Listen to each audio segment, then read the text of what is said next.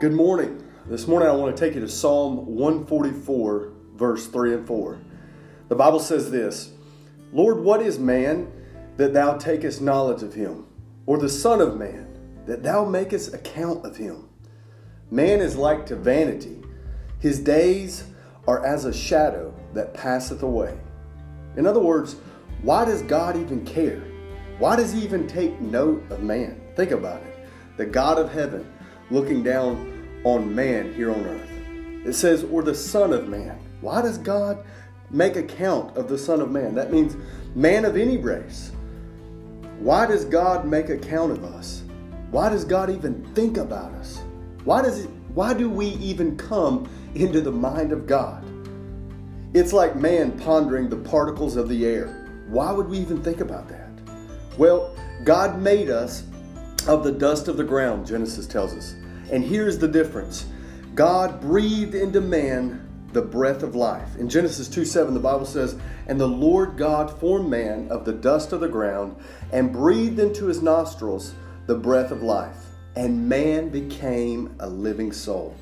Man is unlike the rest of God's creation. We're not like trees or animals, we're above it. God has given us the rule over it. The Bible says that man is created in the image of God. We are relational beings. Genesis 1:27 says, "So God created man in his own image. In the image of God created he him, male and female created he them." Yesterday, as I was at the medical missions clinic, I got involved in some things I never thought in my life I would be involved in. And uh, there's a Navy, a U.S. Navy dentist here and he is doing all sorts of things for uh, dental work on the people. And he invited me in to, to help out. And one old lady, a, a Makulu, uh, had a bad tooth in the front, and so he was going to extract it. And so I actually helped him. He had numbed her mouth, and I helped extract the tooth. I actually did it. Uh, he showed me how to do it, and I pulled the tooth out.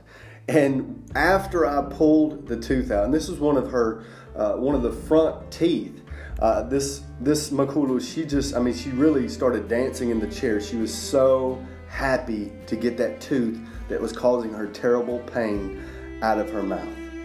And I looked around, and there's people hurting. There's people with holes in their feet. There's people with with no legs sitting in the rain. There was one old man that was sitting in a wheelchair. He had no legs. He's just wanting a pair of specs, and they were giving away specs, uh, specs like crazy. And then I, I thought about how vain I can be, how shallow and how caught up in worthless things when many people have so little and so much suffering. And on top of that, they don't know the Lord Jesus Christ. And they live this short, brief life, as the psalmist says here. He says, Man is like to vanity, his days are as a shadow that passeth away. So little time on this earth and full of trouble, full of pain, full of suffering. That's not God's will. That's by the disobedience of man that the Bible says, For one, by one man sin entered into the world, that's by Adam. And so death passed upon all men, for that all have sinned. And so that suffering that comes through the sin of man has passed upon all men. So man's days upon the earth are like a shadow and, and, and, and pass in so short a, a amount of time. And, and people suffer on this earth so terribly, so terribly in poverty and in sickness and all these different things, all these fruits and, of, of sin. And then they go to a devil's hell for all eternity. It's unimaginable. Unending suffering and pain. The question many of us like to ask is well, does God not care? And the answer is yes, God does care. And, and, and that the word that we can give, one word that we can give that explains the care, the indescribable care of God is Jesus. God so loved the world that he gave his only begotten Son, that whosoever believeth in him should not perish but have everlasting life. God does care. But God has created us, remember, in His own image. And when we receive the Lord Jesus Christ, we're born again and He puts His Spirit within us. And the Bible says that he, he pours His love inside of us, and we are His witnesses now. Until He comes back, we are to be proclaimers of His gospel. We are to be disciples of His. None of us, the, the Bible knows nothing of a sideline Christian. We're all to be followers of His, be proclaimers of His gospel, telling people of the, the Jesus who died for our sins and the grace and mercy that can be found in Him, forgiveness from our sins through Jesus Christ. Let me leave you with the words of Spurgeon as he talked about how to go to lost souls, people around you, friends and family that don't know Jesus. He said, When you go to lost souls, you must tell them plainly of their condition and their danger, as the angels did when they went to Sodom to talk to, to Lot and the people there in Sodom. They said, Up, get you out of this place, for the Lord will destroy this city. Genesis 19 14. If you long to save men's souls, your friends, your family, you must tell them a great deal of disagreeable truth. The preaching of the wrath of God is sneered at today, and even good people are half ashamed of it, he said. A soppy sen- sentimentality about love and goodness has hushed plain gospel teaching and warnings. But if we expect souls to be saved, if we expect our friends and family, our neighbors to get saved, we must declare the terrors of the Lord without flinching, but with all affectionate faithfulness. Church, let me challenge you this morning. As you look around at people, don't look at them with the eyes of men. Look at them through the eyes of Jesus. Be compassionate. Be that good Samaritan and be looking for ways and opportunities to love people and to preach the gospel to them. So soon this life will be over. This shadow of a life will be past. Don't waste it on temporal things, acting like men who have no hope beyond the grave but look at ways to express the love of God to people. Be the hands and feet of Jesus, and most importantly, preach the gospel of Jesus Christ to people around you. Have a blessed day.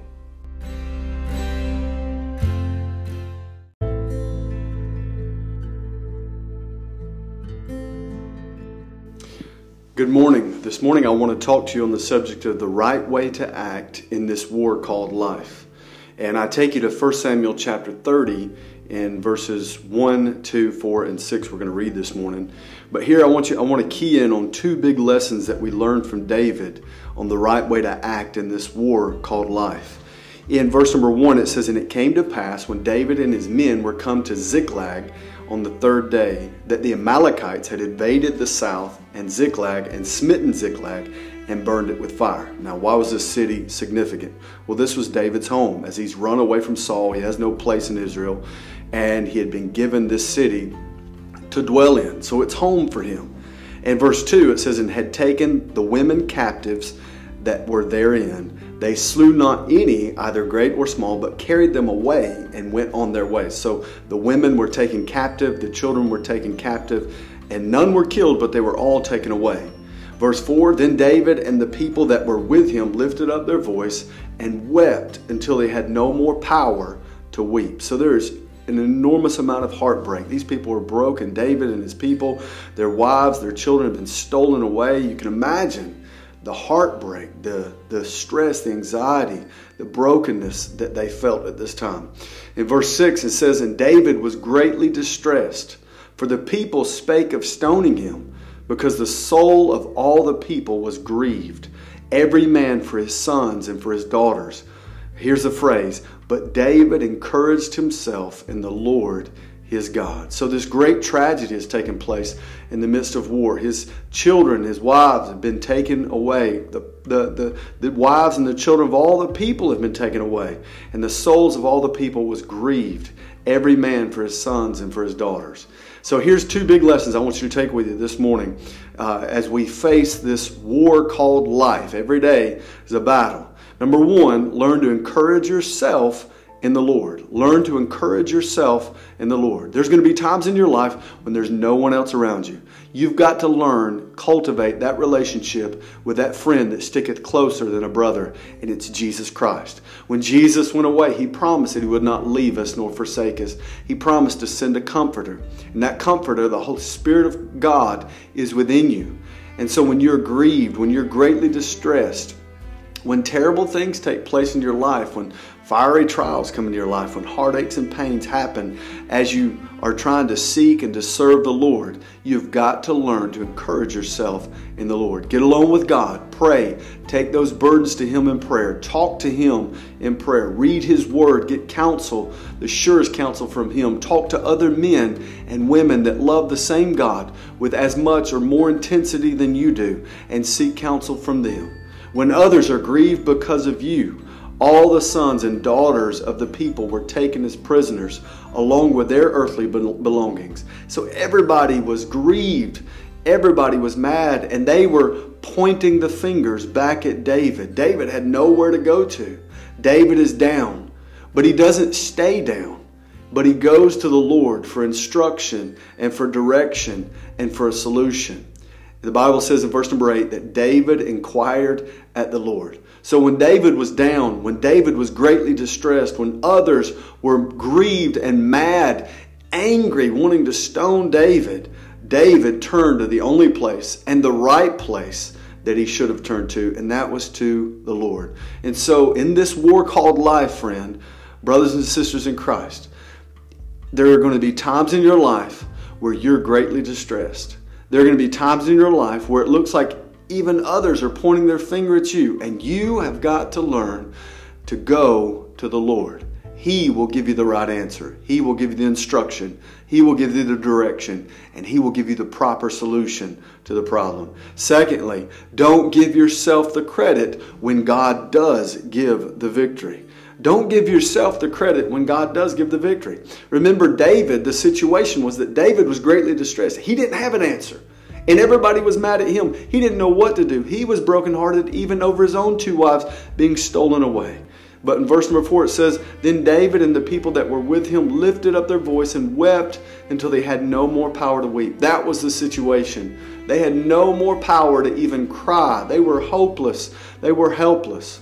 He was hopeless without God, so he sought counsel of the Lord about what to do, and God gave him clear direction and promised victory. God is the only one that can do that. There are going to be times in your life which, at all times, we should practice His presence. At all times, we should live in dependence, not in independence of God. We're cre- creations uh, of God designed to live in dependence upon God. Some of the men in David's army, the Bible says, were too faint. They were too tired. They were too weary to go any for- further.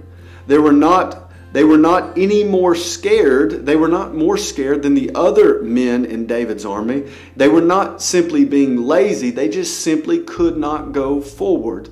They were not fit for battle at this time. And David realized this. They still had a job to do. They were left behind. They would guard the passage there and they would keep the stuff. It is, it is kind of implied even that David had told them, the king had told them to stay behind. Their leader had told them to stay behind. And upon David's return, they come out to meet David and his men, his soldiers, upon their return, hoping to get their part of the spoil.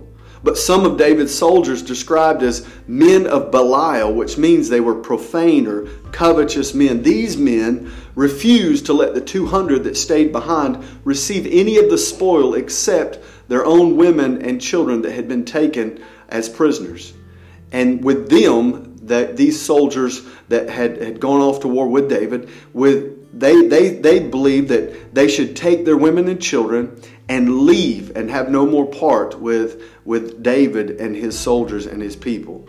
They knew that, that these men had nowhere else to go as Ziklag had been burned. The home that they used to call home was no longer, and Israel obviously was not an option because Saul was there. They were cruel, they were covetous, and failing to give God the glory for the victory that had been given. They somehow felt like they were the ones responsible for the victory and they should be the ones that benefit from the spoils of the war. But how did they get the victory? Simply put, by the Lord. And friend, in all your victories in life, in all your victories over sin, in all your growth in Christ, in all the good that comes into your life, you need to remember this. It is by the grace of God that you are what you are, by the Lord.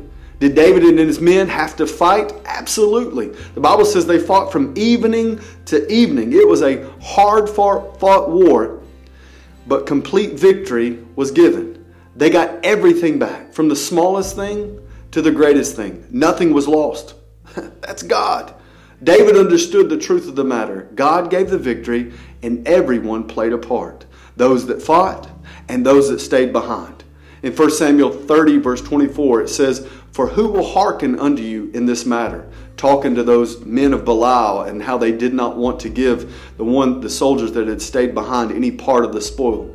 But it goes on, this verse says, But as his part is that goeth down to the battle, so shall his part be that tarrieth by the stuff. They shall part alike. So David said, The ones that went down and fought the battle, you get your part in the spoils. And you that stayed behind, tarried by the stuff, guarded the passage, guarded the stuff, you also will have your part in the spoil. It will be the same.